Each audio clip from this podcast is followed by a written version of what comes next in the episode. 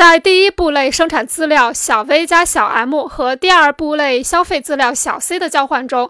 第二部类的资本家将自己的不变资本两千小 c 从消费资料形式再转化为消费资料的生产资料形式，使消耗的不变资本得到了补偿，并能重新执行资本的职能。同时，一部类劳动力的等价物一千小 v 和资本家的剩余价值一千小 m，则由生产资料的实物形式转化为生活资料的实物形式而进入个人消费。第一部类生产资料小 v 加小 m 和第二部类消费资料小 c 的交换是以货币流通作为交换媒介的。这一交换过程分为两部分。第一，一部类资本家预付可变资本一千，用来购买劳动力。工人用这一千货币的工资向第二部类的资本家购买同等价值的消费资料，这就使第二部类的不变资本的一半转化为货币。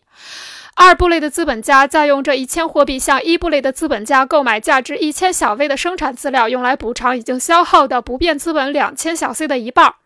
这样就实现了一部类可变资本一千小 v 和二部类不变资本两千小 c 的一半之间的交换。一部类资本家预付的一千可变资本也以货币形式重新流回手中。第二，在一部类的剩余价值一千小 m 与二部类不变资本两千小 c 的另一半之间的交换中，双方可以用两种方式预付货币：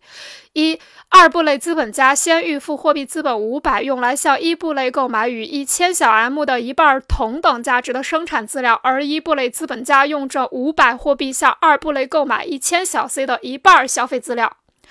二，一部类资本家增加五百的预付可变资本，用来购买二部类一千小 c 另外一半的消费资料，而第二部类资本家用这五百货币向一部类购买一千小 m 另一半的生产资料。这样，两个部类的资本家各预付五百货币，实现了一部类一千小 m 与二部类两千小 c 的另一半之间的交换。预付的货币资本同时也回到了他们手中。